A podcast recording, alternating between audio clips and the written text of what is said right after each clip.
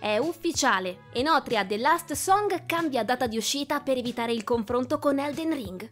Seguiteci per saperne di più, ma prima iscrivetevi al canale per non perdere i nostri contenuti sui Souls-like più interessanti e non solo.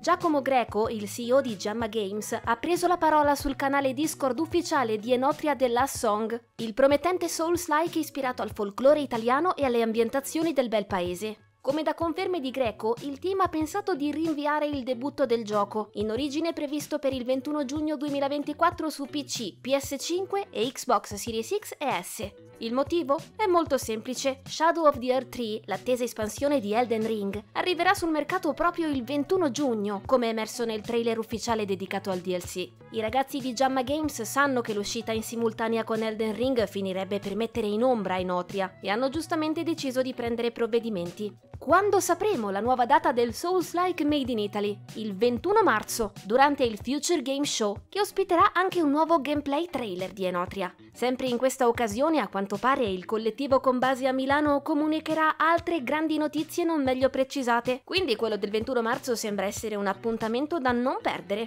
Ci sembra francamente la scelta più opportuna, sia perché il Summer Souls ha stile da vendere ed è giusto che possa avere una vetrina tutta per sé, sia perché Elden Ring è in grado di monopolizzare o quasi l'attenzione dei giocatori, anche se affiancato ad altri AAA di primo piano.